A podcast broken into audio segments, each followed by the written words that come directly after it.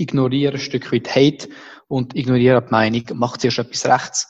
Weil wir in der Schweiz haben eine rechte Einstellung von wegen, mach dir etwas rechts, du kannst immer Unternehmer werden, etc. Aber ich persönlich finde, vor allem das Alter, wo wir beide drin sind, irgendwas zwischen 20 und 30, 35 Jahren, das beste Alter, wo du noch nicht viele Verpflichtungen hast, versuch es einfach zu machen und ähm, du wirst sehr viele Leute haben, die sagen, ah, das geht eh nicht oder ich belächle, ignoriere das einfach, vertraue deinen Instinkt und mach es einfach und der wird sich irgendwo anführen, wo du sicher wirst glücklicher sein.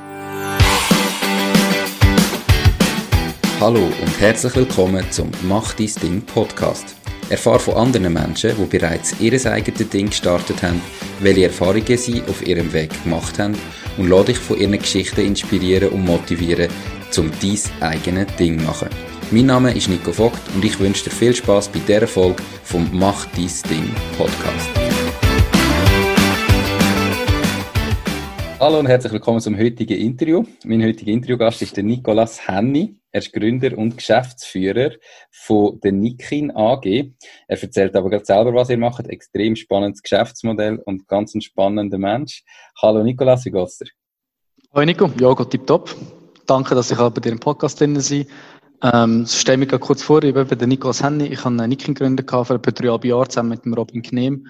Ähm, wir sind ein Aargau Startup. Wir bezeichnen uns als äh, nachhaltige Kleidermarke, für jedes Produkt einen Baum pflanzt. Uns geht es aber nicht nur ums Bäumpflanzen, sondern wir möchten auch nachhaltige Mode bezahlbar machen. Ähm, das heißt, wir haben 500.000 Bäume können pflanzen auf dieser Welt und gleichzeitig aber auch immer versucht, einen guten Kompromiss zwischen fairen Preis, aber gleich fairer Produktion zu finden und ähm, ja, sind in Lenzburg die Heime. Okay. Äh, wenn du gerade sagst, eben faire Preis, faire Produktion, wo, wo ist da preislich? Also, was muss ich mir vorstellen? Was kostet das T-Shirt bei euch? Äh, das T-Shirt ist ein gutes Beispiel. Ähm, du kannst ein T-Shirt für 35 Franken haben. Es ist ein T-Shirt, das in Europa hergestellt wird, auf europäischem Boden. Es ist äh, Gott-zertifiziert. Das ist ein äh, Zertifikat, das die ganze Lieferkette ähm, zertifizieren auf soziale Faktoren, aber auch Faktoren wie, dass keine Pestizide verwendet werden etc. Und es wird ein Baum dafür gepflanzt, ein Schweizer Brand. Und ich finde, im Vergleich zu vielen anderen Marken ist das ziemlich ein okay Preis. Wenn du Made in Europe, nachhaltige Materialien, Baum pflanzt, Schweizer Brand anschaust und darum, ja, ist das ein gutes Beispiel, aber es gibt noch viele andere weitere Beispiele. Ja, perfekt. Genau. Einfach, dass wir vielleicht auch, dass unsere Zuhörerinnen und Zuhörer ein bisschen eine Ahnung haben, von was wir reden, was da fairer Preis bedeutet. Aber es mhm. ist definitiv ein fairer Preis, ja. Vor allem für ähm, nachhaltige Mode. Eben, weil ja. sonst ist es viel, viel teurer, 50 bis 100 Franken. Und darum finde ich auch das so ein das Problem, wenn junge Leute sich das nicht leisten können, aber gleichzeitig nachhaltige Mode vor allem auch junge Leute haben, die Zukunft sind. Und darum ist das ein wichtiges Anliegen. Ja, ist sicher ein riesen Megatrend, eben, dass die Leute wollen und dann muss man es halt ja, ich glaube, eben häufig wird auch, das, das sieht man nicht nur bei der, bei der Mode, glaube Also, meine Freundin ist Naturkosmetikerin.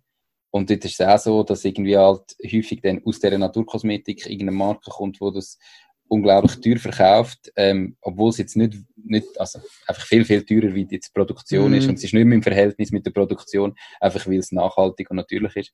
Das ist ja, immer genau. schade, ja, definitiv. Ja, ich glaube aber, ist nicht das erste, was du gemacht hast, oder bist du vorher schon mal selbstständig gewesen? Ähm, ich habe nur auf deinem LinkedIn-Profil mal etwas gefunden. Mhm. Was? Ja, jein. Also ich habe äh, den Kanti habe ich bei Yes mitgemacht, Young Enterprise Switzerland, habe dort äh, während der Schweinegrippezeit eine desinfizierende Handlotion, die gut schmeckt, verkauft. Das war so die erste Erfahrung. Gewesen.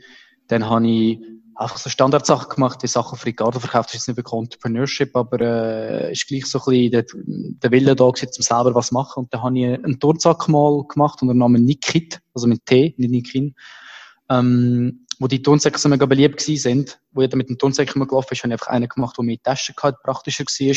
Mittlerweile hat jeder Turnsack mehrere Taschen, aber dort ist es noch speziell gewesen. Und aus dem aus ist dann indirekt nachher eigentlich ein Nikin entstanden. Okay, spannend. Warum? Also eben, du bist eigentlich in dem Fall schon immer irgendwo ein bisschen unternehmerisch tätig gewesen. Wenn du schon in der Kante angefangen hast, warum hast du dich ursprünglich dazu entschieden, dass du irgendwie deinen eigenen Weg gegangen bist und nicht einfach normal in ein Angestelltenverhältnis rein bist? Ehrlich gesagt, so ganz genau weiß ich es gar nicht, aber irgendwie so der Wille, zum selber etwas kreieren und selber etwas machen und den Effekt von spüren, ähm, der Chefs über die einigen Sachen selber entscheiden, irgendwie mit gereizt gehabt. Und vor allem auch irgendetwas, äh, verkaufen, wo die Leute auch Freude daran haben. Und darum ist es mich nachher in die Richtung gegangen, von wegen ein Produkt zu verkaufen, wo du auch dahinter stehst, nicht einfach nur Geld machen. Und irgendwie jetzt, äh, habe ich einfach Bock drauf gehabt. Okay. Ja, cool. Ähm, mit dem Rucksack damals, oder wann war der Moment, gewesen, wo du wirklich davor leben konntest? Hast du überhaupt nebendran je einen angestellten Job gehabt oder von Anfang an immer nur von deinem eigenen Business gelebt? Mit dem Rucksack kann ich nicht davon leben. Ich hatte vielleicht 500 Stück verkauft innerhalb von zwei, drei Jahren. Aber es war gleich eine mega wichtige Erfahrung, um einfach mal zu sehen, hey, so viel braucht es nicht, um einfach mal etwas zu machen. Ähm, ich hatte in der Anfangszeit von Nikin auch äh, noch 40 Prozent nebenan geschafft und studiert. Also, mein Nikin Ende 16 gestartet und bis November 18 bin ich am Studieren und dann einen 40 Prozent Job gehabt. Und dann haben wir schon die ersten Vollzeitangestellten gehabt. Und das war der Moment, wo ich gemerkt habe, hey, nein, jetzt muss ich ähm, Nikin Vollzeit machen. Okay, also du hast zuerst Vollzeitangestellte gehabt, bevor du selber ähm, 100% fürs Unternehmen geschafft hast? Ja, voll. Also im Juli 18 haben wir die 100% Angestellte gehabt, vorher auch schon Angestellte. Mhm. Und ja, das war aber nicht so easy, das ganze Handeln. Der Robin hat äh, jetzt mal noch studiert, er hat äh, Industrial Design in Basel studiert und hat sich dann müssen entscheiden, äh, Studium abbrechen oder Studium weitermachen oder für eine Nikin und dann haben wir beide eigentlich eine Art fast Studium unterbrochen. Ich habe meine Masterarbeit jetzt im letzten Semester noch fertig geschrieben. Okay. ähm, war ein Pain gewesen, aber äh, ja, also wir hatten schon ein paar Angestellte gehabt und dann ist einfach klar gesehen, nein, es geht einfach nicht mehr anders. Es ist wirklich schwierig gewesen, morgen früh aufstehen, also jetzt immer noch, aber nicht früh aufstehen vor dem Arbeiten, für Nikin arbeiten, während dem Arbeiten auch für Nikin arbeiten. Genau. Okay, spannend. Ich, ich nehme an, also ganz viele Leute haben ja irgendwo wahrscheinlich mal den Traum gehabt, das Gefühl, hey, so eine eigene Kleidermarke wäre jetzt schon noch etwas Geiles irgendwie. Ähm, wie, wie startet man da? Wie kommt man zu dem? Oder wieso Kleider? Und wie, wie findest du da nachher einen Produzent? Wie gehst du da vor? Also wieso Kleider eben, es hat angefangen mit dem Turnsack und warum es den Nikin geht, ist dass sie haben wollen ein neues Produkt machen, T-Shirt, Kappe, whatever. Hat dann den Robin getroffen, den Mitgründer, und er hat einfach das Baumlogo im Kopf gehabt und gesagt, kommt mir auf irgendein Produkt draufhauen. Und das war gerade Winter, gewesen, also Winter, fast Winter, Oktober war und das war für uns klar gewesen, gut, machen wir eine Winterkappe, ein Beanie, und dann den Baum drauf haben wir gedacht, gut, Tree plus Beanie, Trini, tut noch geil. Und ich hatte vorher den Slogan gehabt, bei Nikit mit dem Turnsäckchen Stil mit Nutzen verbinden. Und der Nutzen war vorher gewesen, eben Praktikabilität ist praktischer. Und dann haben wir gedacht, gut, jetzt brauchen wir Nutzen für das Trini. Und das war für uns wie logisch gewesen, lassen wir doch einen Baum dafür pflanzen lassen. Und es war mit Zufall gewesen, dass nachher dann, ähm, eine Wintermütze war und nicht irgendwie, was hätte es noch können sein, was auch immer. Und Produzenten finden ist gar nicht so schwierig. Es ist wie für mich ähm, etwas, wo am Anfang alle denken, wow, so schwierig, wie zum Beispiel das Plakat am Bahnhof aufhängen lassen, ist mega easy, aber alle mega Respekt davor und denken, wow, das kostet so viel, aber es ist gar nicht so krass. Und der Produzent findest du, den du im Internet einfach suchst und anfängst. Ähm, äh, wenn du ein chinesischer Produzent willst, dann kannst du auf Alibaba gehen, ganz easy, alibaba.com. Für europäische Produzenten würde ich jetzt aber eher auf Seiten gehen wie europages.co.uk. Ähm, du kannst einfach googlen, du kannst aber auch zum Beispiel in Fremdsprachen googlen, also wenn du einen portugiesischen Hersteller suchst, findest du teilweise schneller Suchresultate, wenn du einfach Portugiesisch googelst. Ähm, dann schreibst du einfach die an, schreibst auch unter Unternehmen mit dem gleichen E-Mail, der 50 schreibt dir zurück, ähm, zeigen einen guten Preis, mit denen schreibst du weiter, mach einen guten Eindruck, bestellst du drei, vier, fünf Samples, mit eins, zwei machst du das zweite Sample, am Schluss hast du den Hersteller. Also eigentlich es ist gar nicht so mega schwierig, wie sich das viele vorstellen. Und du, du musst es halt einfach mal machen und dann merkst du, dass es dann doch irgendwie geht. Ja. Und mir war so der Triggering-Moment wo eine Kollegin mit dem Studium angefangen hat, Schmuck importieren von Indien. Und ich dachte, wow, zum Stil von, wenn sie das kann, dann kann ich das doch, das doch auch. Und dann habe ich gedacht, komm, jetzt mache ich auch etwas. Das ist, so mein Triggering-Moment und gemerkt, hey, nein, sie schafft es, dann schaffe ich es auch irgendwie. Dann muss es einfach mal machen und dann lernst du okay. im Prozess sicher viel. Ja. Definitiv, also auch nicht einfach sofort probiert, sondern hast irgendwie den Moment gebraucht, wo du selber gesehen hast, es geht Gott bei anderen, wo du irgendwie vielleicht schon kennt hast und gemerkt hast, ja, okay, also eben, dann, dann also muss es ja irgendwie gehen. Ja. Vor allem für ausländische Produzenten habe ich schon recht Respekt gehabt, aber ich gemerkt, es ist gar nicht so eine crazy Sache. Mhm. Jo. Genau. Cool, sehr, sehr spannend. Ja, was sind denn ganz am Anfang ähm, die Herausforderungen gewesen? Also eben, ich sage jetzt bei Nikin, äh, wo wir gestartet sind, was ist, sind das die grössten Schwierigkeiten gewesen am Anfang, bis er die fertig produzierte Kappe haben können verkaufen ja, die Schwierigkeit ist halt schon gewesen, möglichst schneller finden. Also meine von der Idee, die irgendwie 20. Oktober war, bis zum Launch eigentlich, wo 10., 11., 12. Dezember war, ist nur irgendwie fünf, sechs Wochen gewesen. Ähm, bei uns war vor allem das Thema gewesen, Ähm, weil sonst geht es in der Kleiderbranche immer mega lang. Es ist immer so saisonal zyklisch. Du musst mega viel im Voraus haben. Darum, das war so ein bisschen der Struggle gewesen. Hersteller finden, die flexibel und schnell sind. Ja, natürlich auch Kunden akquirieren. Also Kunden haben, wo, wo, wo dich gar nicht kennen und die überzeugen von dir. Das haben wir dann recht gut können über Facebook, Instagram Ads können handeln. Und ja, ein Webshop aufbauen ist auch nicht so einfach gewesen am Anfang. Ähm, also Webshop ist nicht so wahnsinnig gewesen. Auch jetzt ist er nicht so der Wahnsinn. Werden bald einen Relaunch haben. Es haben mega viel Struggles. Oder auch die ersten Leute nachher anstellen. Ich meine, von dem haben wir ultra Respekt gehabt. Es gibt tausende von Sachen. Oder auch Thema AGBs. Ich meine, ich meine nicht, was wir machen mit AGBs. Darum sind die ersten AGBs einfach eine Kopie von einem Online-Shop und haben sie auf uns angepasst. Wo viele Anwälte würden sagen, bist du blöd. Mhm. Aber ähm, wir haben es halt einfach irgendwie gemacht, nicht perfekt und irgendwie das, was am Schluss geholfen hat, zum mega schnell wachsen und dabei uh, viel lernen. Ja. Okay. Ähm, ja, wenn du sagst, eben mega schnell wachsen. Du hast gesagt, vor dreieinhalb Jahren haben wir gegründet. Das heisst, vor dreieinhalb Jahren, dort im Dezember, haben wir die erste Mütze verkauft, in dem Sinn. Richtig. Genau. Das müsste 2017 gewesen sein. Wo steht denn jetzt das Unternehmen da? Also, wie schnell sind ihr denn gewachsen? Kannst du etwas sagen, eben über Anzahl Mitarbeiter, wie viele Produkte haben ihr mhm. verkauft? Oder ihr nennt es ja mehr, oder lieber, wie viele Bäume haben ihr gepflanzt? ähm, vielleicht Umsatz und so weiter. Was kannst du da erzählen? Genau. Also, momentan sind wir äh, 34 Leute, die bei Nikin angestellt sind, fix. Ähm, nicht alle 100 Prozent, also abgerechnet auf 100 Prozent sind es äh, 2400 Prozent. Ähm, wir haben über 600.000 Produkte verkauft. Also, wir reden gerne von jetzt momentan von den Meilensteinen, wir erreicht haben, von über einer halben Million Bäume umgepflanzt haben. Umsatzmäßig, ja, wenn es jemand interessiert, kann er auch gerne die Anzahl Bäume mal durchschnittlich, sagen wir, günstigen Produktpreis rechnen, dann weiss er über den Umsatz. Wir haben uns im 2017, das erste volle Jahr, haben wir uns, äh, haben wir, haben wir Umsatz gehabt von Nein, ich sage es jetzt nicht genau, aber von doch äh, etwas für das Nebenprojekt haben wir uns auf 2018 verzehnfacht, im letzten Jahr verdreifacht, in dem Jahr geschätzt, als würden wir es verzweifachen. Also eigentlich jedes Jahr haben, sind wir echt dreistellig gewachsen. Und ja, es geht weiter. Aber wir sind halt immer schnell, flexibel, agil gewesen und immer Vollgas gegeben. Cool. Wie habt ihr jetzt die, die Corona-Zeit erlebt? Corona ist für uns am Anfang, ist recht, also am Anfang recht schwierig gewesen. Ähm, nachdem der Bund die außer, außerordentliche Lage verkündet hat, ähm, sind Bestellungen für drei, vier Tage recht abgegangen. Bis dann mal alle Leute Pasta und WC-Papier gekauft haben, dann irgendwie Nein, Spaß. Aber nachher, nach diesen paar Tagen haben wir doch gemerkt, dass es einen, dass einen Anstieg geht. Wir sind mega stark online. Also 95 Prozent vom Umsatz ist online über unsere eigenen Online-Shops.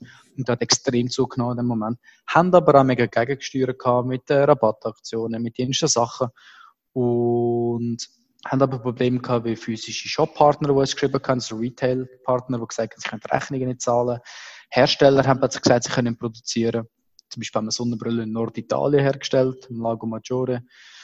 Wo sie Produzent in Istanbul hat plötzlich gesagt, sorry, wir können produzieren, wir müssen kurzfristig unsere ähm, Summer Collection Produktion von der Türkei auf äh, Portugal shift. Also dort haben wir schon Probleme gehabt, nachher auch mit ausverkauften Produkten. Aber gleichzeitig hat es bei weitem kompensiert, dass einfach viel mehr Leute online gekauft haben.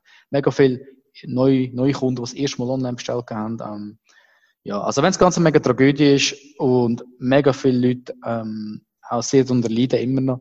Für uns selber gehen wir overall gestärkt aus dem Ganzen raus, haben ein paar Sachen, die immer noch eben Probleme sind, aber ähm, ja, umsatzmäßig hat es sicher uns geholfen. Schön. Ähm, ist ja super, man sagt immer eben, ja, nur, es ist nur zu der grossen und irgendwie international Stärkung und so.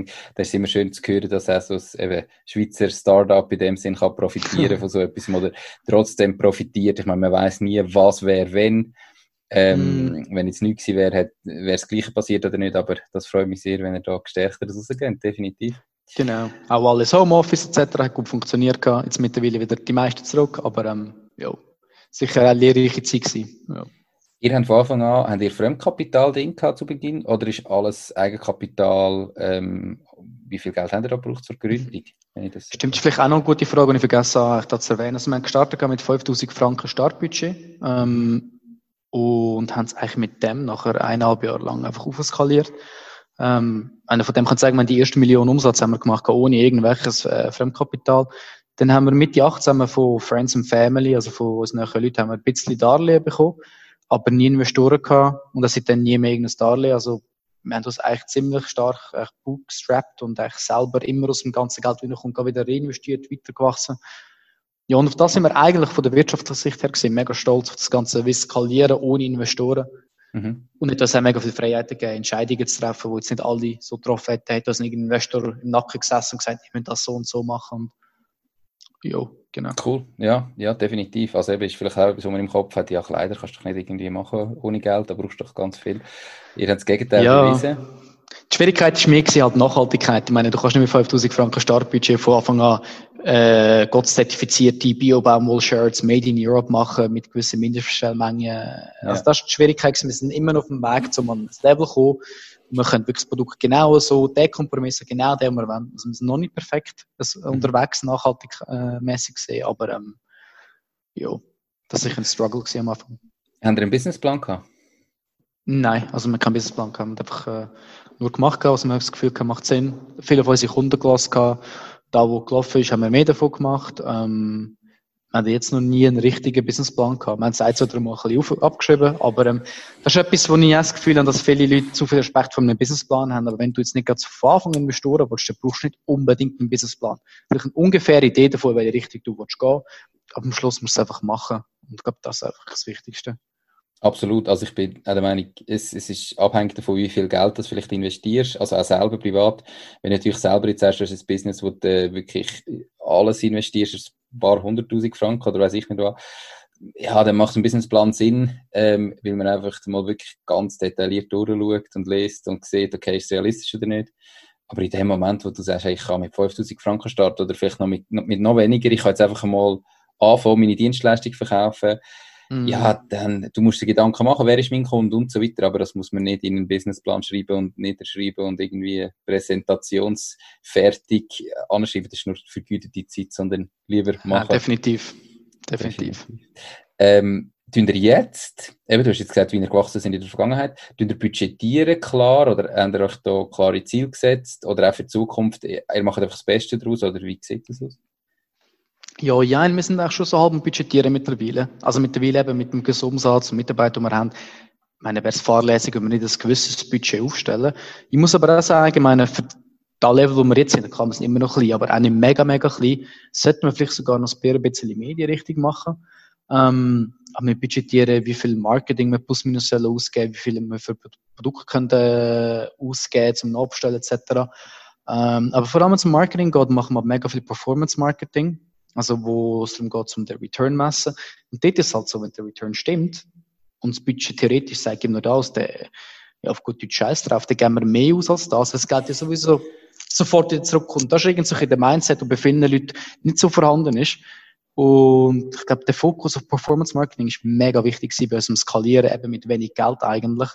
Wenn wir nicht am Anfang 100.000 Franken ausgeben in Branding, dann mal sechs Monate warten, bis es zurückkommt, sondern müssen Performance Marketing machen und eigentlich von Anfang an Sales generieren. Sonst hätten wir es gar nicht können so skalieren ja, das bin ich voll bei dir. Also ich, ich eben, wenn, wenn du budgetierst, wie viel Geld du ausgibst für Marketing, dann, das kannst du vielleicht machen, okay, Imagemacher, mache das im Imagevideo oder was auch immer. In dem Moment, wo es um Performance Marketing geht, ähm, bin ich voll bei dir, wenn du etwas hast, was funktioniert und wo rentabel ist, dann bist du meiner Meinung nach blöd, wenn du irgendwo da anfängst, eine Zahl hinten machen und sagen, oh nein, wir tun jetzt nur so und so viel ausgeben, weil wir haben das so budgetiert. Oh. Dann musst du einfach wachsen. Ähm, ich sehe es auch sogar so, dass du musst äh, eigentlich den, den, den Customer Lifetime Value kennen und anhand von dem kannst du nachher dann äh, sagen, wie viel kann ich ausgeben für einen Kunden, mm. zum Neukunden. Und wenn du, wenn die Rechnung aufgeht, dann musst du probieren, Budget skalieren, so hoch auf, wie es geht, solange es sich rechnet. Und alles andere ist eben, wie du sagst, irgendwo noch ein bisschen älteres Mindset, glaube wo man das Gefühl hat, mm. ja, nein, ich habe das Budget und ich mache mir ein Budget und das ist heute halt ja. mit Online-Möglichkeiten genial. Voll, also wenn du dir äh, das Budget setzt, setzt bei Performance Marketing, ähm, und nachher aufhörst, weiter Geld auszugeben, obwohl ein super guter Return ist, du recht bei selber unten abschneiden. Aber leider denken viele noch in diesem Rahmen und tun sich selber einfach mega stark limitieren durch da. Ähm, also falls ihr zulasst ähm, und euch das weiter interessiert, dann beschäftigt euch mit dem und ich bin ganz sicher, ohne das ähm, und ohne das Mindset wäre nicht in dreieinhalb Jahren so groß geworden. Also wenn die Firma von null in dreieinhalb Jahren auf 34 Mitarbeiter und 600'000 verkaufte Produkte skalierst, dann geht das nur, indem du da relativ viel Marketing raushaust, solange es sich rechnet. Also definitiv, guter Tipp, perfekt. Ja, du bist eigentlich immer Unternehmer gewesen. Normalerweise frage ich zu dem Moment, wie hat sich dein Leben verändert, seit du selbstständig bist. Aber du kennst es gar nicht groß anders. Oder vielleicht, wie hat sich das Leben verändert, seit du wirklich dort deinen Job und das Studium fertig hast und nur noch Nikin machst? Also ich habe schon ab und zu mal einen Job gehabt, ähm, auch schon 100 Prozent im Zwischenjahr, äh, zwischen Kante und Studium etc. Aber das Leben hat sich halt verändert, indem ich mehr arbeite als vorher. Ich meine, ich habe auch angefangen, morgen um 5 Uhr aufstehen, 6 Uhr bin ich im Büro, arbeite meine 12, 13 Stunden am Tag. Aber ich mache es halt einfach gerne. Also ich habe vorher schon gerne gearbeitet, weil ich meistens bei Firmen war, wo ich top gefunden habe. Aber jetzt ist die Motivation komplett anders. Aber ich muss auch sagen, du musst halt als Unternehmer doch einiges opfern, also viel sacrificen. Ich meine, ich sehe weniger Kollegen wie früher. Ich habe teilweise bin ich am Samstag und Morgen früh aufgestanden, anstelle vom Vorabend, gehe trinken mit Kollegen, bis um 10, 11 Uhr schlafen. Ja, ähm, ich muss mich priorisieren, ich muss auch mehr auf meine Gesundheit schauen, weil wenn du viel schaffst, was zwar Spaß macht, ähm, kommst du gleich irgendwann an ein Level oder eine Limite, wo du merkst, hey, nein, jetzt musst du einmal zurückstecken und auf dich selber schauen. Ich habe das Gefühl, ich habe mich selber viel mehr müssen kennenlernen als Mensch, wie, wie, wie ich im Kopf, aber am Körper ein Stück weit ticken. Und ähm, ja, ich sehe weniger Kollegen, ich sehe weniger Freunde, meine Familie etc., weniger Gang. Fast nicht wirklich einen Ausgang. Ich habe mehr auf, äh, ich tu mehr mit Leuten einfach Gespräche, also Gespräche mit Kollegen, mich treffen, mit ihnen reden. Es ist weniger der, der Draufgänger, wo jedes, jeden Sommer an 100 Festivals geht, wo ich vielleicht mal gewesen bin oder, oder, oder einfach so viel weggegangen ist. Es hat sich schon recht stark verändert gehabt, meiner Meinung nach zum Positiven. Ich bin mega glücklich, es ist mega schön, selber etwas zu machen und würde jedem, der auch will Unternehmer sein einfach empfehlen, einfach mal einfach etwas machen, das Ganze einmal ausprobieren, testen und dann mal schauen, wo der Weg anführt. Cool, definitiv. Ähm, ja, ich glaube eben, dass mit dem, mit dem viel Schaffen ist sicher, also ist auch meine persönliche Meinung, ist auch phasenabhängig. Ist natürlich voll in der Wachstumsphase, da gibt es nur Hasseln und Vollgas geben. Ähm, ja, das, das kann sich irgendwann vielleicht auch wieder ändern, dass man sagt, jetzt, mhm. jetzt ist man in einer Konsolidierung, man, hat, man kann vielleicht dann noch neue Mitarbeiter einstellen, man kann gar nicht mehr so schnell wachsen oder will nicht mehr so schnell wachsen, es ist von einem Niveau, das sich einpendelt wo man sich dann dafür als Unternehmer sehr viel Freiheiten kann rausnehmen irgendwann. Aber glaube, natürlich, ja. das kommt von nichts. Also jeder, der denkt, ich mache mich selbstständig, zum möglichst schnell einfach irgendwie nicht mehr müssen arbeiten, der denkt ein bisschen zu wenig weit. Man mm. muss es sich definitiv erarbeiten. Absolut. Ja. Es, gibt auch, es gibt auch das Buch Four Hour Work Week, wo es darum geht, wie du mit vier Stunden arbeiten, eigentlich das Business aufziehen. Ich glaube auch dort, also wenn er es macht, es funktioniert sicher mit viel Abdelegieren und, und, und, und, aber am Anfang braucht es gleich mehr Stunden als nur das. Und irgendwann kommst du vielleicht an dem Moment an. Aber es braucht definitiv ein Stück Arbeit am Anfang. Absolut. Ich äh, habe, also ich bin das beste Beispiel, auch wenn man dann mal Zeit hat, ähm, wenn man es irgendwie gern macht, dann macht man weiter. Schlussendlich ich zum Beispiel nicht den Podcast gestartet, weil einfach, wenn du halt etwas kannst machen wo, wo, wo du Spass machst, dann fühlt es sich nicht wie Schaffen an. Wenn ich jetzt mit dir über dein Unternehmen oder über deine Geschichte kann reden, dann ist das etwas, was ich liebe und wo ich den ganzen Tag könnte machen. Also ist das nicht schaffen, egal was jetzt für Zeit ist und was, mhm. ja, spielt auch überhaupt keine Rolle, ist einfach cool dann. Sehr spannend. Ja, ja, du hast gesagt, du hast studiert. Wie, was hast du für das Vorwissen gehabt? Also jetzt in Sachen Buchhaltung, Marketing, Recht. Und wie also wichtig ist das? Mhm. Ich habe schon das BWL-Studium gemacht. Einfach Standard BWL, bla bla Zeugs. Ähm. sehr, sehr überzeugt, er macht das Studium. Nein, ich glaube, es ist ein gutes Studium, um ein allgemeines Wissen zu bekommen und vor allem sich ja. den ganzen, sagen wir, komplexen Konstrukt von Wirtschaft und Unternehmen können zurechtfinden, aber man hat noch nicht die Toolbox oder das Sackmesser und damit kann man noch einen guten das, einen guten das, einen guten das, sondern es ist mehr so die Basis, die hilft, dich schnell zurechtfinden.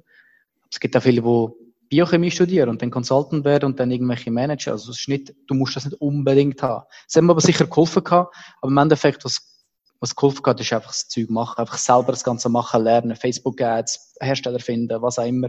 Das sind alles Sachen, die du im Studium nicht gelernt hast, du hast auch einfach hast müssen machen, aber ähm, ja, ich würde nicht sagen, das Studium ist unwichtig gewesen, es hat mir sicher mega geholfen, aber ich hätte auch ohne das Studium können nicht aufbauen, meiner Meinung nach.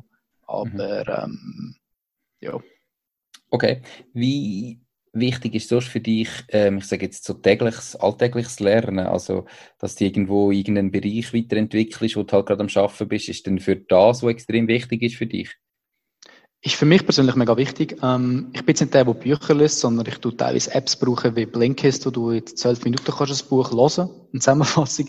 Ich lese gerne auch Blogs, also einfach so quer durchlesen über die neuesten Trends im Social Media. Ähm, ich lasse mich auch sehr inspirieren von LinkedIn-Beiträgen von anderen Leuten, ähm, sonstigen Social Media Plattformen. Ich tue dort mega viel Kommentare lesen von Leuten und tu nachher selber das auf mich selber anwenden, auf Nick hin und überlege, ah, so können wir es auch machen, ah, vielleicht das so oder so. Also ich bin jeden Tag irgendwo irgendwas am Lesen, wo mir irgendeine neue Information gibt. Ähm, was sind auch Podcasts, so wie deine. mhm. Und das ist für mich immer eine neue Inspiration, neue Inputs im Leben, aber auch für, fürs Geschäft. Ähm, Lernen ist für mich mega wichtig. Die Zeit würde ich gerne im Fall irgendwelche zehnstündige Kurse, Kurse auch machen, aber meistens habe ich einfach zu wenig Geduld. Und teilweise hat zu wenig Zeit oder immer Zeit nicht. Ja. Okay. Sehr spannend. Ähm, du darfst nachher gerne noch so ein paar ganz konkrete Sachen empfehlen, aber kommen wir zu einem späteren mhm. Zeitpunkt darauf zurück. Ähm, du bist jetzt seit dreieinhalb Jahren mit Nikin dran, am Gas geben. Was war in dieser Zeit der schlimmste Moment gewesen, äh, von deiner Karriere? Ja? Oder was, was ist so das Schlimmste, gewesen, was passiert ist? Das ist eine gute Frage. Die meisten Leute fragen was war der beste Moment? Gewesen? Kommt noch. Kommt noch, okay. Also, das Schwierige ist für mich immer das ganze Wachsen weil wachsen, du hast nicht nur positive Erlebnisse, du hast auch negative Erlebnisse. Also am Anfang ist es so, ich habe gute Tage gehabt, nach dann schlechte Tage, dann gute Tage. Es ist immer aufgegangen, es ist immer so etwas gewesen. Aber jetzt, äh, umso grösser wir wurden, umso grösser werden die Gaps zwischen guten und schlechten Tagen. Und ähm, es sind Sachen gewesen, wie, dass wir das komplett haben mit Produkten, die irgendwie schlecht hergestellt worden sind. Ähm, und nachher dann mehr viele Retouren kann. Aber irgendwie so der allerschlechteste Moment ist, das ist vielleicht traurig, aber äh, gewesen, wo man das erste Mal jemanden entlassen Das war für mich extrem schwierig gewesen, weil für mich ist so ein bisschen Profit und Menschen gleichgestellt. Du musst Profit haben, um können wachsen, langfristig nachhaltig wachsen. Aber zur gleichen Zeit, wenn wir die Entscheidung bin ich ihnen so treffen, dass es immer auf den letzten Franken drauf ankommt, sondern teil sich in Shared Value Ansatz, ähm, eben, hast Teil vom Profit oder vom Gewinn oder Wert, whatever, muss auch abgegeben werden. Und darum jemanden entlassen ist es so schwierig gewesen, weil ich habe alle Menschen, die benicken, habe ich gern. Und jemanden gleich müssen entlassen, weil dann in gewissen Sachen dann doch teilweise ein bisschen geschäftlich musst überlegen. Das ist für mich immer genau das Schwierigste. Also wenn sich in der Clinch zwischen wollen gut zu tun und ein guter Mensch sein und der gleich teilweise musst halt einfach auch geschäftlich überlegen. Das ist so ein bisschen, all die Entscheidungen sind für mich immer die schlimmsten. Ähm, und das, wenn es um Menschen geht, und das ist für mich nicht so einfach gewesen. Ja. Ähm, verstehe ich äh, merci vielmals fürs Teilen, ist, geht mir genau gleich. Insgesamt ist, es, es sagt man ja gerade viel in amerikanischer Literatur so quasi ähm, higher, slowly, fire, fast oder irgendwie in die Richtung. Ich kann nicht sagen, wie genau, aber so in die Richtung, so mm. äh, schnell wieder wechseln. Ähm, ja, das ist sehr eine amerikanische Einstellung, das kenne ich. Das ist äh, so als, als Schweizer manchmal schwierig. Aber es ist nicht unsere Einstellung, aber... Äh, Nein, eben gar nicht. also es ist jetzt überhaupt nicht... Äh, ist, ist bei mir so übergekommen, dass es bei euch genau das Gegenteil ist. Ähm, ja, voll. Das äh, nicht falsch verstehen. Eben so wirklich, das ist immer schwierig, wenn man sich... Gerade äh, ich persönlich habe häufig auch, oder ist schwierig manchmal schon Trennung eben von wie viel privat äh, und geschäftlich jetzt zu vermischen. Mm. Also, wenn es dann irgendwie deine besten Kollegen sind und du nur mit zusammen schaffst, ist es natürlich viel schwieriger in so Situationen. Ähm, wie handelst du das insgesamt? Eben, du sagst, du hast mega gerne alle Leute, die dort arbeiten. Also hast du irgendwie äh, spezielle Methoden oder lässt das, ignorierst das quasi und machst, wie es funktioniert?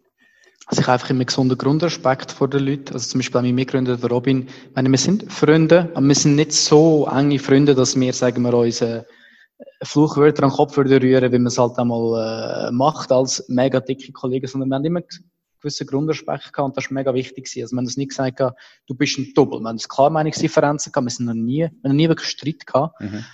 Und das ist mit meiner Frau, ist noch schwieriger, meine Frau schafft einfach nicht hin, aber jetzt ist wirklich ein gewisser Grundrespekt mega wichtig. Oder auch wenn du so irgendwo am Tisch hockst zusammen und halt immer noch über Nikin oder dein Geschäft redest, irgendwann muss einfach eine Person können sagen, hey, jetzt stopp.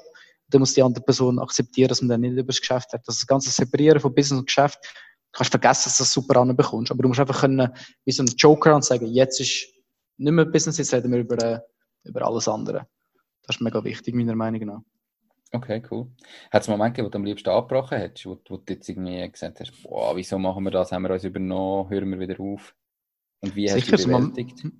Also sicher jetzt hat es immer Momente gegeben und denke, hey, ist nicht too much, ist nicht zu viel, ist nicht dies, jenes. Aber genau dort ist es wichtig, dass du gut, mit guten Leuten umgehen bist und dich in dem Moment aufholen. Es ist ganz normal, dass du die Momente hast, wenn du ein Unternehmen aufbaust oder auch sonst.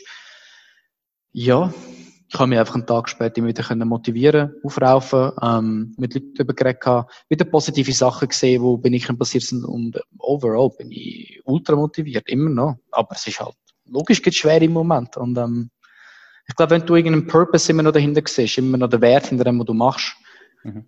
Dann kannst du dich gut motivieren. Wenn irgendwann der Purpose von deinem Schaffen auch nicht mehr vorhanden ist, dann glaube ich, wird es schwierig. Und dann solltest du etwas anderes machen suchen hast du vorher schon gesagt, jetzt wieder eben der, der Purpose hinter dem und vorher gesagt, ihr habt so einen Shared Value Ansatz. Also, ähm, da ist der, eins, der eigene Profit ähm, nur ein Teil davon, sage ich jetzt. Eben sollen auch andere profitieren. Wie wichtig ist denn Geld für dich persönlich? Für mich persönlich, privat, ist Geld nicht das Wichtigste.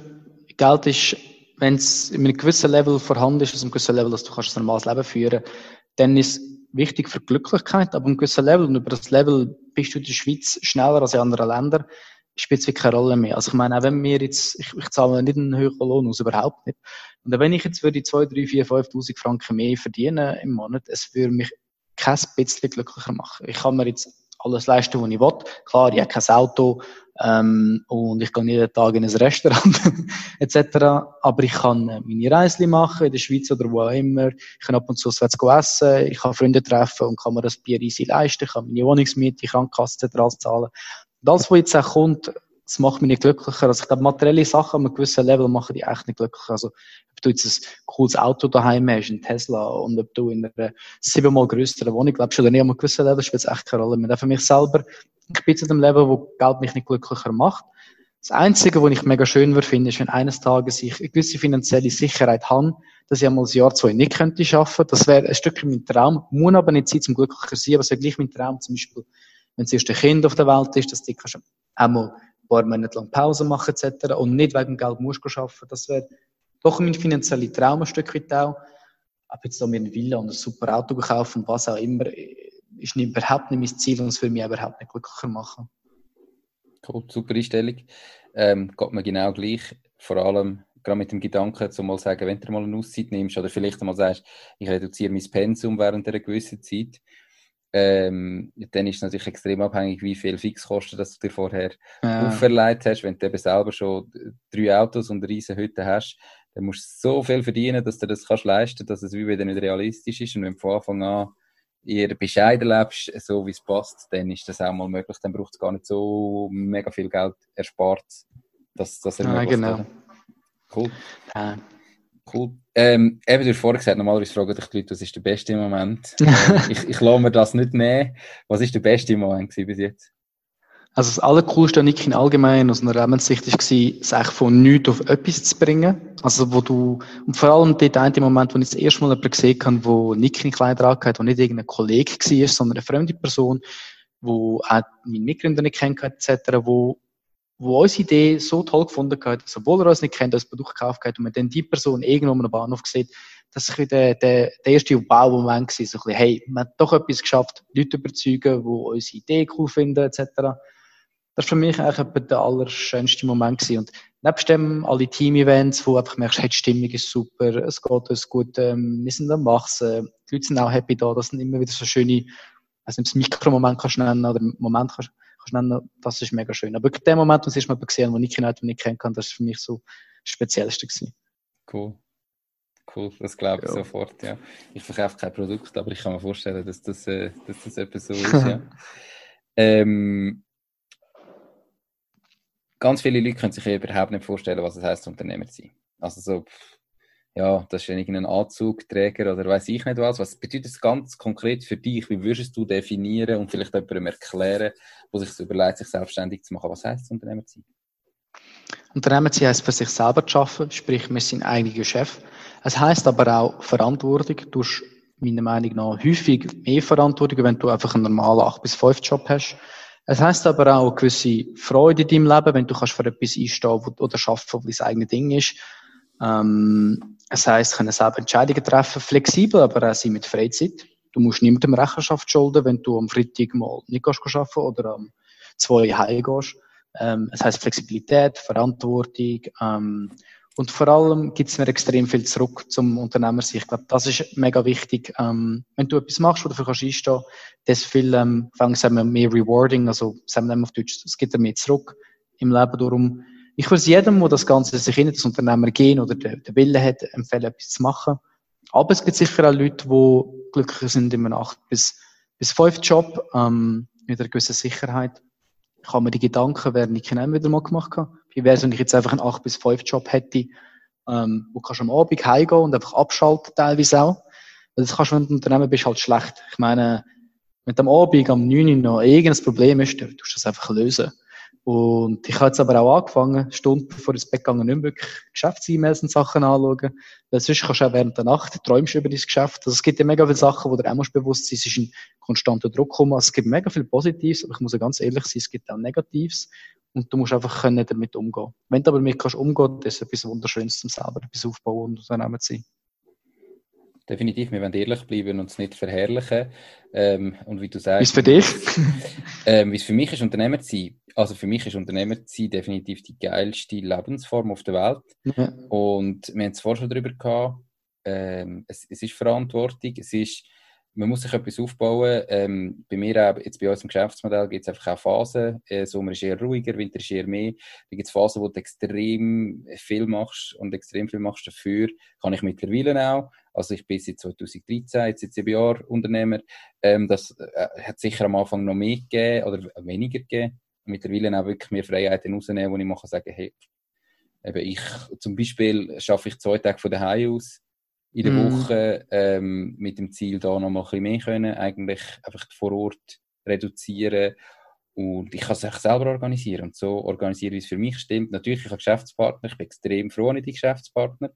Ähm, es ist auch nur durch die Geschäftspartner, behaupte ich, so möglich, wie es ist, weil wir unterschiedliche Stärken und Schwächen haben, aber das geht einfach nicht als Angestellter, nicht in die Richtung. Ich habe so viel Freiheiten, mhm. das ist für mich heute so normal, dass ich mal später arbeiten es interessiert niemand. Ich kann einfach mal sagen, hey, ich komme im Fall morgen nicht oder ich bin weg, ich kann irgendwie ein verlängertes Wochenende machen, ich kann, wenn ich ja. will, am Nachmittag noch schnell posten, ähm, in Laden irgendwie, es, und es, es ist so, es interessiert überhaupt niemand ich muss meine Arbeit machen.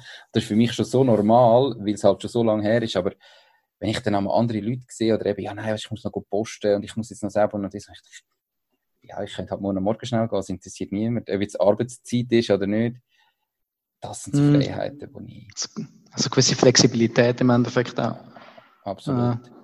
Absolut. Und Unternehmer sein heisst für mich auch wirklich einfach sein Ding zu machen. Also eben etwas unternehmen. Und nicht einfach ständig nur davon zu reden und ständig davon zu träumen, mm. sondern zu starten. Und jeder, jeder noch so grosse Unternehmer hat irgendwann den ersten Schritt gemacht. Also es gibt natürlich die, die es erben oder was auch immer, aber die allermeisten haben irgendwann den ersten Schritt gemacht. Das ist nicht einfach von heute auf morgen ein Unternehmen da mit 34 Mitarbeitern, wie es jetzt bei dir ist, sondern mm. extrem schnell gegangen.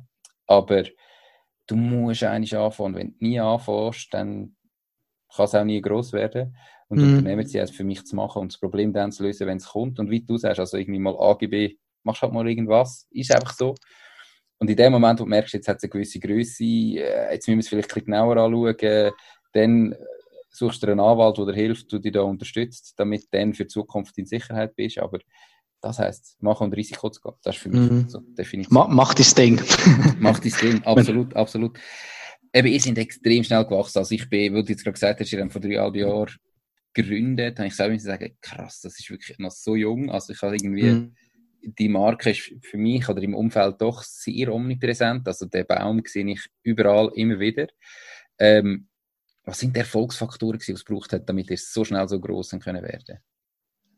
Ich glaube, Flexibilität und Geschwindigkeit ist am Anfang mega wichtig Ähm, wir sind mega schnell unterwegs gewesen, wenn es um Produktentwicklung gegangen ist, um Anpassungen zu machen. Also wir haben teilweise Sachen gemacht, wie ähm, haben ein Plakatbuch gehabt, am Bahnhof, gewisse Werbekampagne, gut, die hat man, hat man zwar abschalten, aber eigentlich äh, schon geplant. Und Produkte sind noch nicht angekommen. Und dann haben wir zum Beispiel äh, Express lassen, einfach Fotosamples bestellen lassen zu uns, die Fotos gemacht, ein, zwei Tage released, ein, zwei Tage später das Produkt bekommen, dann verschickt. Weißt du, so die ganze flexibel sind in allen Sachen. Mhm. Wichtig ist aber sicher gewesen, wenn nicht etwas am wichtigsten, der starke Fokus auf Performance Marketing. Wir haben sehr viel Geld ausgegeben für Facebook und Instagram Werbung, weil es dort halt einfach günstig war im Vergleich zu anderen Formen von Werbung. Wir haben dort auf die richtigen Sachen gesetzt, wir haben auf einen Online-Shop gesetzt, wo das günstig aufsetzen und einfach mal starten. Ähm, wir haben Leute angestellt, mehr aufgrund vom Personal Fit und weniger aufgrund von den Skills. Darum, die Leute, die bei uns sind, tragen nicht keinen Wert und die, die das Ganze mittragen, mitschaffen, das war mega wichtig gewesen.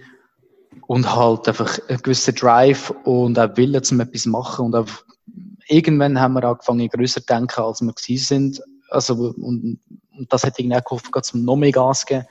Es gibt wirklich, es ist Speed, Flexibilität, Drive, Wille, Purpose, ähm, aber halt ein Fokus auf die richtigen Sachen gewesen. Ich meine, wir haben ein Stück auch Glück gehabt mit Fokussieren auf Performance Marketing in der Schweiz, wo es nicht so viel Konkurrenz gibt, habe ich das Gefühl gehabt, mit Fokus auf auch der Nachhaltigkeit auf Bäumpflanzen. Wir haben irgendwie ein gutes Momentum momentan, auch schon vorher gehabt, haben aber auch, wenn wir es gesehen haben, auch eigentlich gegriffen und eigentlich das Beste daraus versucht zu machen. Okay, wie wichtig ist der, der also deiner Meinung nach eben, der, ich sage jetzt auch die, wie eine Art Werbeslogan, so mit, mit pflanzen den Baum für jedes Produkt, das man verkauft. Wie, wie viel hat das dazu beigetragen? Oder was haben Sie das Gefühl? Das ist garantiert extrem wichtig gewesen, wenn nicht vielleicht wirklich das aller, aller, allerwichtigste. Also die Idee haben die Leute mega toll gefunden. Ähm, obwohl wir es nicht die allerersten weltweit waren. Ich glaube, in der Schweiz sind wir aber wahrscheinlich die Ersten gewesen, die das so gemacht haben. Ich glaube, was aber den Leuten auch mega gefallen hat, ist das Ganze, es klingt mega blöd, wenn ich das sage, aber das Authentische, aber das Feedback, das wir von vielen bekommen haben, wir haben nie perfekte Modelfotos gemacht gehabt. Wir haben einfach irgendetwas gemacht gehabt. Ähm, wir haben es einfach gemacht, anstelle von warten, bis es perfekt ist und da mega viel ausgemacht Und am Schluss hat es sogar das Positive geführt. Das ist das mega glaubwürdig, ehrlich, offen, authentisch. Und ich glaube, auch das ist wichtig gewesen. Und am Schluss dann irgendwie, es ist lustig bei Kundenumfragen, ich frage mich immer, was ist der wichtiger? Der Baumpflanz wird, das Design, dies, dies, jenes. Und eigentlich ist der Baum nicht das Wichtigste, sondern das Design und Qualität ist fast noch wichtiger als der Baum. Aber ich habe gleich das Gefühl, dass am Anfang zu eine Werbung machen mit einem guten Slogan, mit einem guten Claim, das doch das Wichtigste war. Okay. Und klar, Sachen wie Greta-Effekt äh, etc., dass jetzt viel mehr auf Nachhaltigkeit gehen. Logisch hat uns das geholfen und das auch Karte gespielt, aber wir sind auch ready zu dem Zeitpunkt. Ähm, ja. Definitiv, wir sind vorher schon da gewesen, ähm, absolut. Sehr, sehr spannend. Wenn du heute nochmal würdest starten, ähm, was würdest du anders machen? Ich würde früher jemanden anstellen für HR. Weil das Thema HR eben wie so Sachen wie, wir sind mega flexibel gewesen, auch mit dem Umgang mit den Leuten und das ist mega toll. Aber irgendwann kommst du gleich an einen Punkt an, wo du musst mehr Strukturen schaffen, auch wenn es uns tönt im ganzen agilen Startup-Bild. Ich hätte auch früher nicht in Vollzeit gemacht, noch früher auf meinen Instinkt gelassen. Mhm. Ähm, ich hatte dort lange Zögern gehabt, ehrlich gesagt. Ähm, ich hätte noch mit Performance Marketing gemacht, hätte noch früher auf, wäre auf Nachhaltigkeit gegangen. Es ist, äh, meine, wir haben den Weg, wir sind noch nicht dort, wo wir sind, aber haben, hätte vielleicht noch früher auf das gesetzt gehabt. Wenn man nicht von Anfang an auf Nachhaltigkeit gesetzt, ist wirklich nur um den Baum gegangen. Ich und Robin sind fertig gewesen, haben, haben ein bisschen die Natur zurückgegeben was hätte ich noch anders gemacht? Viele Sachen hätte ich anders gemacht. Ich meine, Im Nachhinein ist man immer schlauer. Aber hätte man nicht den Fehler gemacht, wäre man jetzt gleich an dem Ort, wo man jetzt gewesen wäre. Hätte man gewartet, so mit 100 Experten reden und die perfekte Lösung anzugehen, dann wären wir jetzt zehnmal kleiner. Mhm.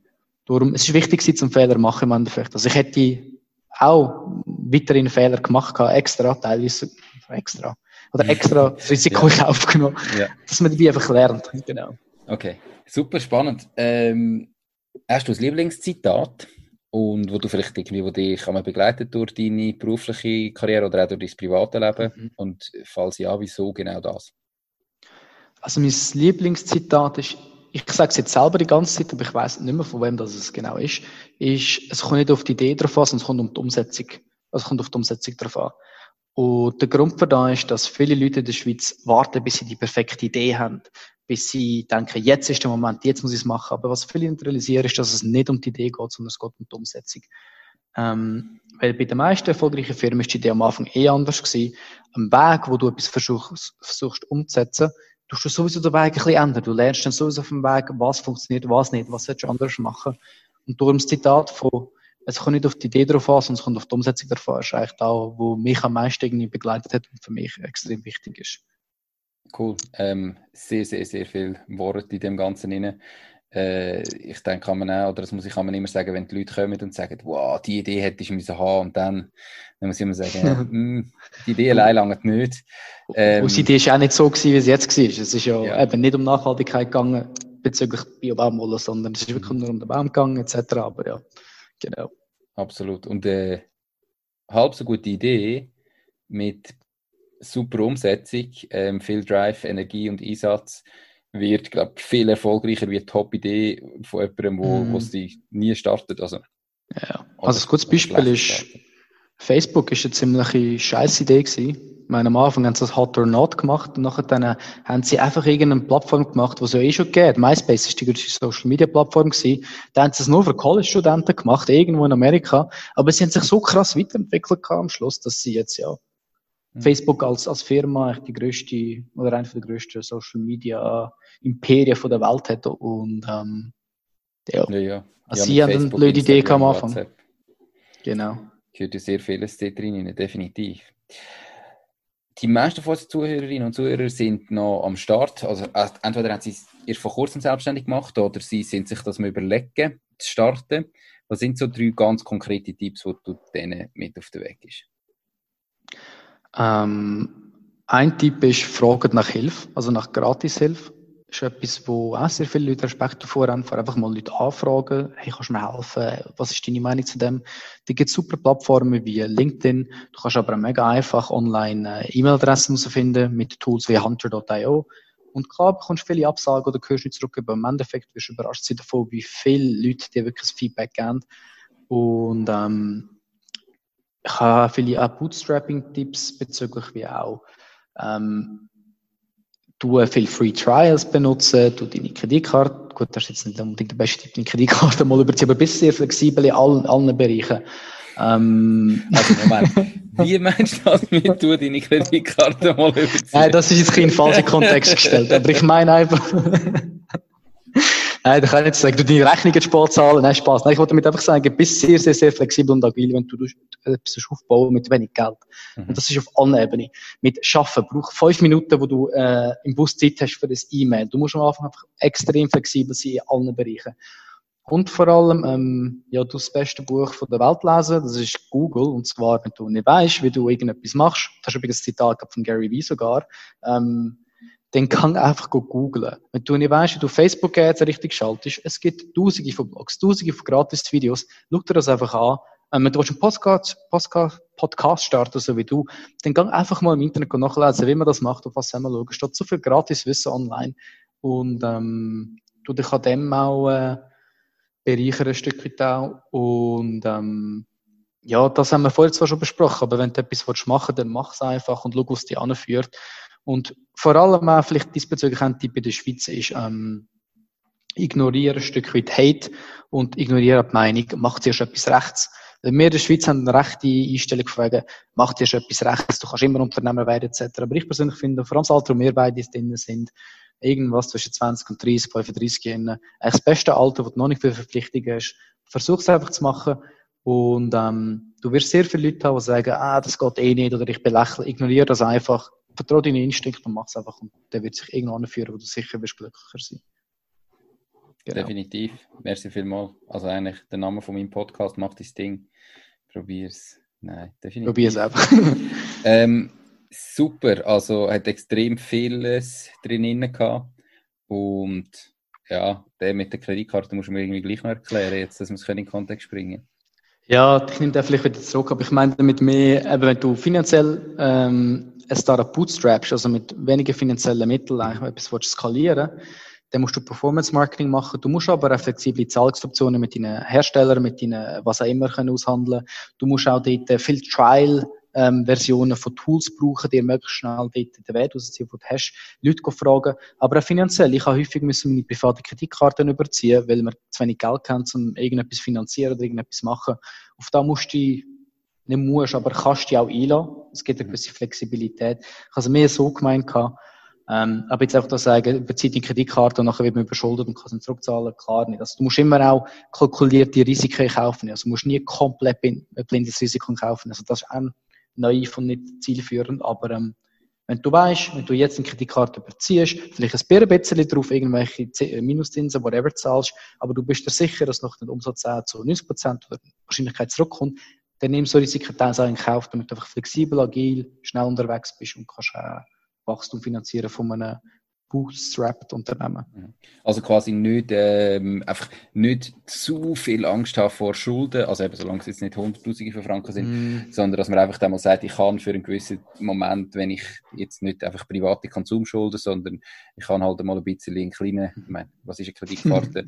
die einfachste Variante, zum einen Kredit aufnehmen. Ich kann mal einen kleinen Kredit aufnehmen, weil das Geld kommt nachher wieder rein, dass man von dem nicht zu fest Angst hat. Ja. Okay. Wobei ich weiß nicht, ob das der allerbeste Tipp ist. Ich will nicht, dass, noch, dass jemand das macht und sich nachher dann verschuldet. Aber wenn du das Kalkulierungsrisiko in Kauf nimmst und die Chance groß ist, dass es funktioniert finanziell, dann, dann musst du auch gewillt sein, um gewisse Risiken in Kauf nehmen. Perfekt, genau. super. Also, nicht Kreditkarte überziehen, vergessen den Tipp. Nein, genau, genau, gut. vergessen. du hast vorher schon gesagt, du bist nicht der, der jetzt viele Bücher liest ähm, und das beste Buch ist Google. Gibt es trotzdem noch irgendein Buch, ein effektives Buch, das du könntest empfehlen das dich vielleicht weitergebracht hast? Mhm. Oder sagst du wirklich, nein, eigentlich ist es eher ein, ein Tool oder ein, eine Webseite? Das ein Buch, das ich letztens ich kann jetzt nicht sagen gelesen habe, aber mir hat jemand davon erzählt und ich habe den Blink auf Blinkist dazu gelassen. Also die Zusammenfassung ist ähm, Traction oder The Traction. Das ist ein Buch, wo es äh, um das EOS-Modell geht, äh, von der Entrepreneurship Organization. Die geht es darum, auf was du dich fokussieren bei Startups, wie du Performance message etc. Und das finde ich echt top. Ähm, und ein anderes Buch, das mir mega gefällt, ist äh, Kiss, Bow or Handshake.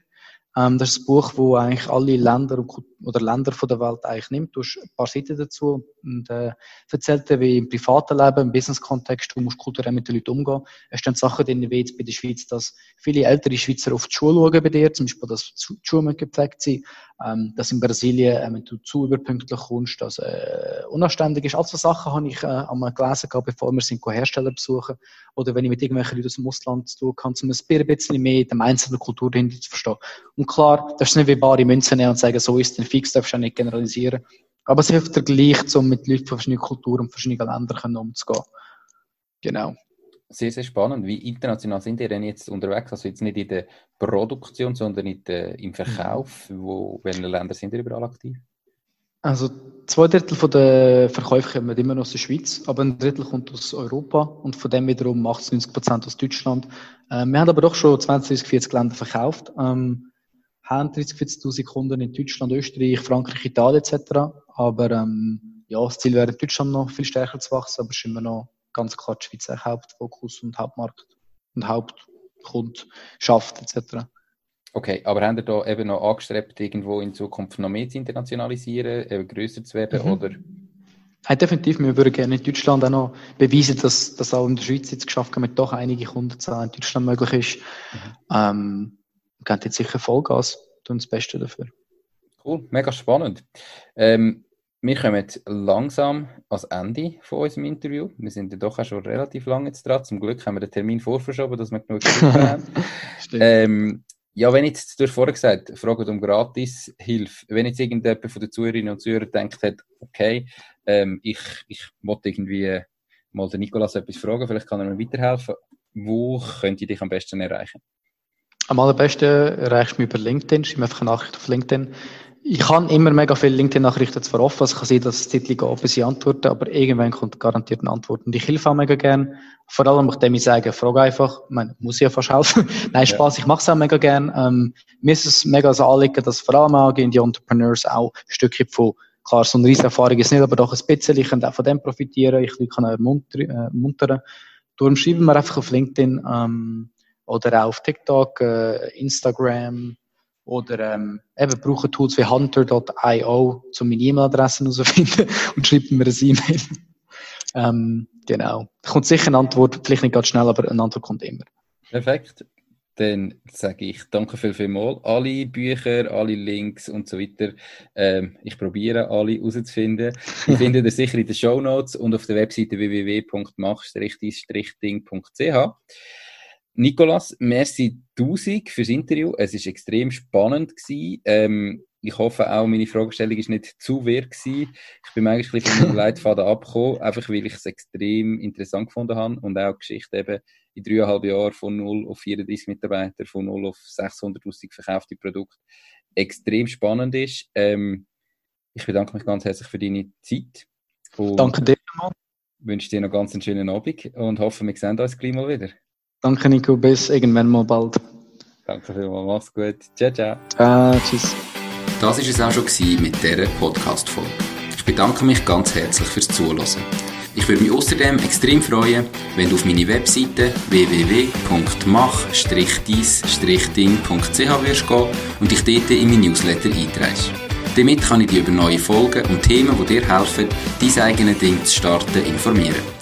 Nochmal danke vielmals fürs Zuhören und bis zur nächsten Folge vom Mach dein Ding Podcast. In dem Sinn, alles Gute und bis dann, dein Nico.